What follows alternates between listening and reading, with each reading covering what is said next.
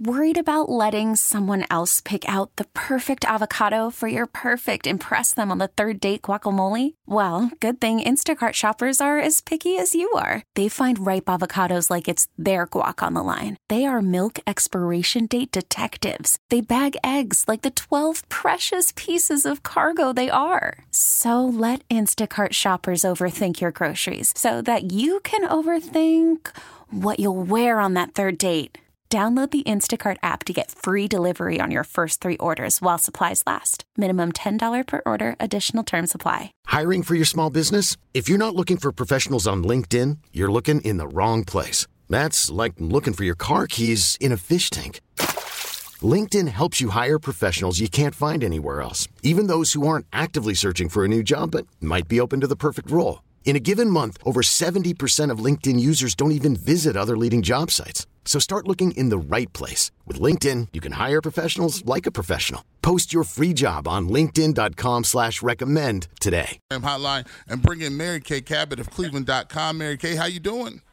I'm doing great. How you guys doing? Uh, we're doing awesome. Has not. It's been a while since me and Earl have been in the building, but uh, we are we are excited to be back here talking about Cleveland Browns action and and let's get right to it. Uh, you uh, you had uh, you know the the tweet heard around the world yesterday when you tweeted that uh, you know uh, Deshaun Watson threw one pass or a couple passes was not participating in the goal line. What were you seeing at that moment where it was like, oh goodness, Deshaun, you know, didn't go back into practice? Um, what what was that? Uh, what was that sign? I guess the what was it like yesterday at practice? You know what? It sent up some red flags, but you almost sometimes have to wonder if there isn't a little tiny bit of gamesmanship going on because it was right out in front of all the reporters mm. to see in that early part of practice open to the media. So, you know, you almost have to wonder if they, you know, they don't want some word to get out to, um, you know, to the Ravens that they have to prepare for another quarterback and that, you know, that they're not entirely certain if Deshaun is going to start.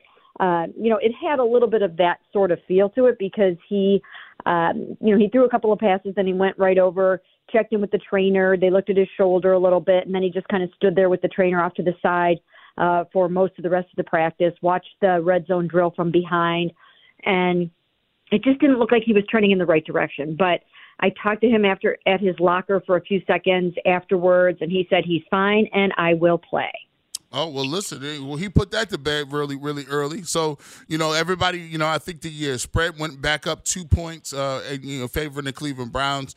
Um, says he is going to be in the game. Let's talk about the game plan a little bit. If you expect him to play, uh, he did get injured on a, um, a planned quarterback run. Obviously, um, you know they want to protect him. Do you do you plan to see at least for this game or moving forward that they kind of minimize the quarterback running the, the design runs more uh, than they have been running uh, so far during the season? You know what? Maybe a little bit more in this game because he does have the shoulder injury, and they don't want him to take a really hard shot on it and uh, you know and risk some some more pain or further injury in there. So I suppose for this game, they might go a little conservative with the called runs. Um, but for the most part, they're not going to live in their fears this season. That is not how they are going to operate. They, you know, they're going to run their game the way that they see fit.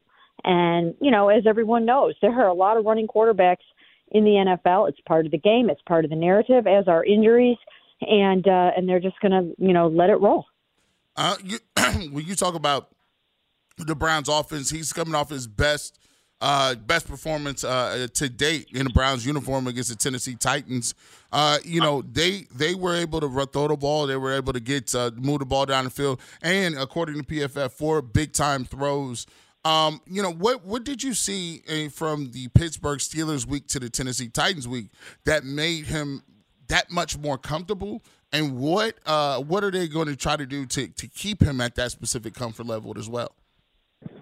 Well, first of all, when you install an entirely new offensive system for the most part, and you add a bunch of new guys to the system, it's going to take a little time for it to look like a well oiled machine. And I think everyone wrote Deshaun off way too early. I mean, it was just the stuff that I was hearing after after week two. I just thought it was preposterous. Um, I mean, we know that the first game was marred by all the rain. Uh, so really, you were just looking at one game. And what happened in that one game, they did. They got rattled uh, by the pick six on the first play and then losing Nick Chubb. And I don't think that Deshaun handled that particularly well. He was in a hostile environment. He had a brand new right tackle starting in place of Jack Conklin trying to hold off TJ Watt. There were just a lot of things in that game that I think got in his head and I think he lost his cool to a certain extent and then he pulled it back together for the Titans game for the most part and you know he just remembered to play his game and to stay poised and to stay calm. And the other thing about it, of course, is the fact that, you know, the Titans just don't have the best pass defense in the world, and it's a little easier to operate against them. Talking to Mary Kay Cabot North Olmsted Chrysler Jeep Dodge Ram hotline. She's, of course, uh, the beat reporter for Cleveland.com. Browns taking on, uh, you know, the Baltimore Ravens here. You know, you know, there's there's a sense, you know, I, I heard, um, you know, uh, a rocket, no, uh, the missile um, Ishmael, the Qadry Ismail. Uh, he was on uh, earlier this week, and, and he did something I thought was was actually kind of funny. He he said, "Look, I'm not going to take the uh, Cincinnati Bengals and Ja'Marr Chase route. I'm not going to say anything bad about the Cleveland Browns.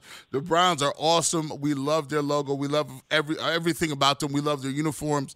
And it's kind of funny because when you look at um, you know what, what's been going on so far, it seems like that around the league, people are at least standing up, looking, especially at this defense, and saying, "Yeah, the Cleveland Browns are nothing much to, to laugh about anymore." I mean, it was kind of funny before, but the way that they're playing, do you feel that they're now garnering a, a, a newfound respect because of the way that the, the brand and style of football that they're playing defensively?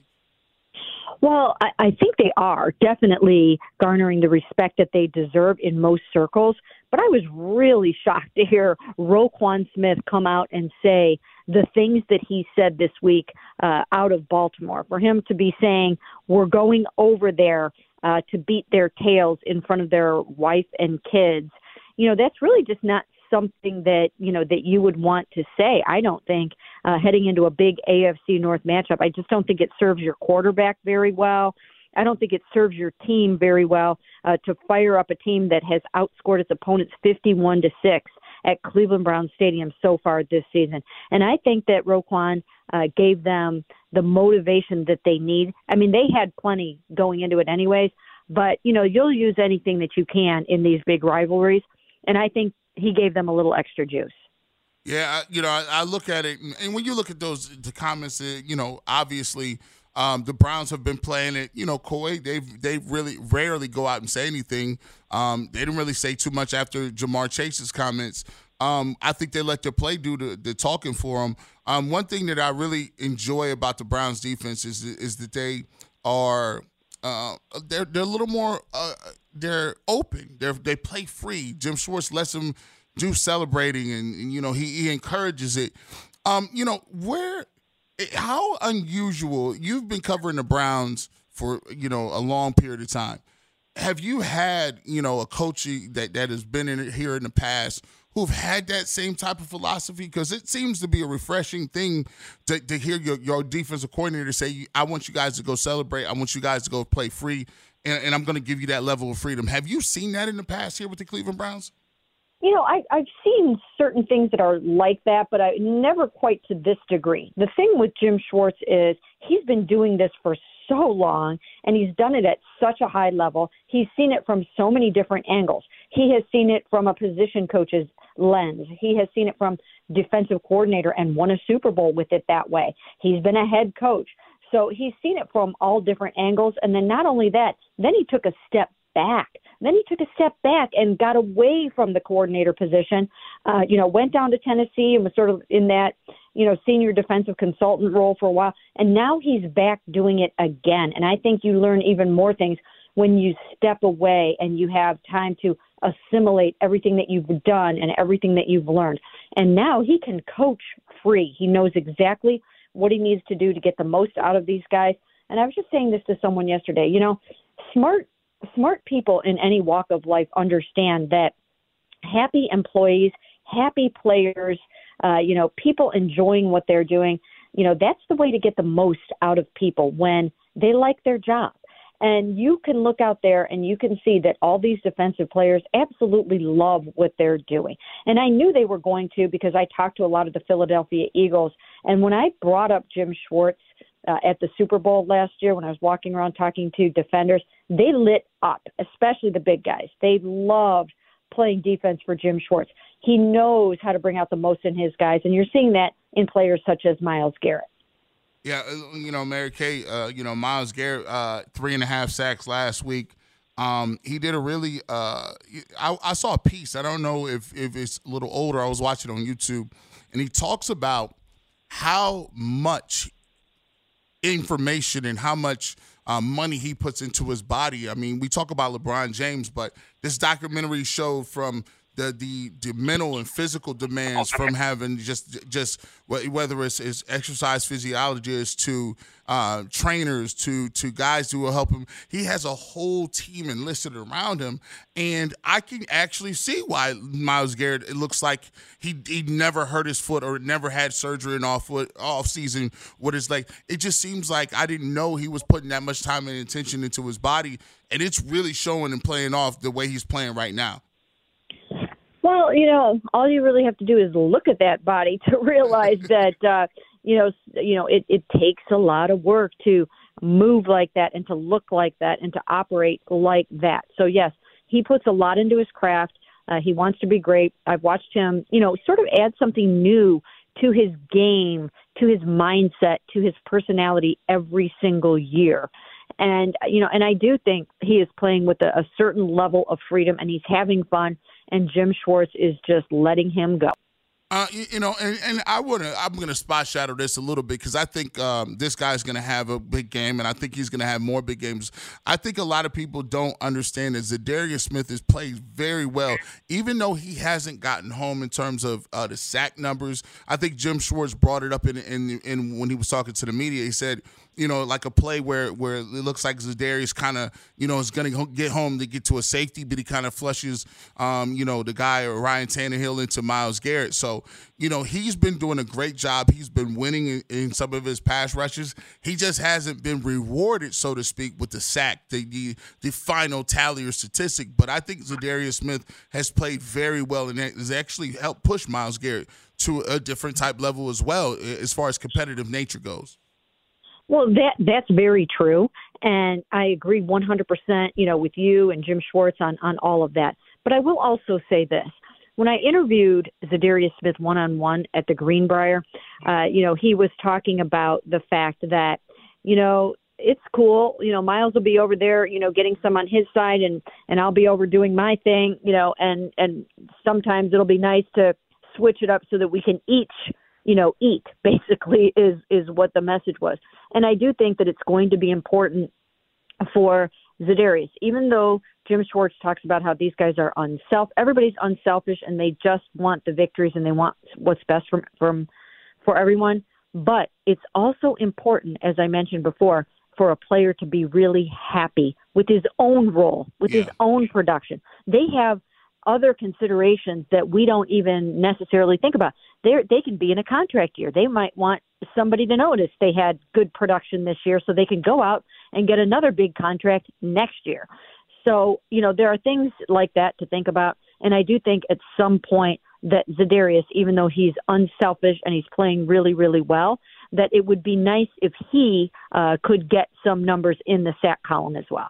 Thank you uh, so much for coming on, Mary Kay. We know it was short notice, but we always appreciate you, and we will always make time anytime you want to come on the barbershop.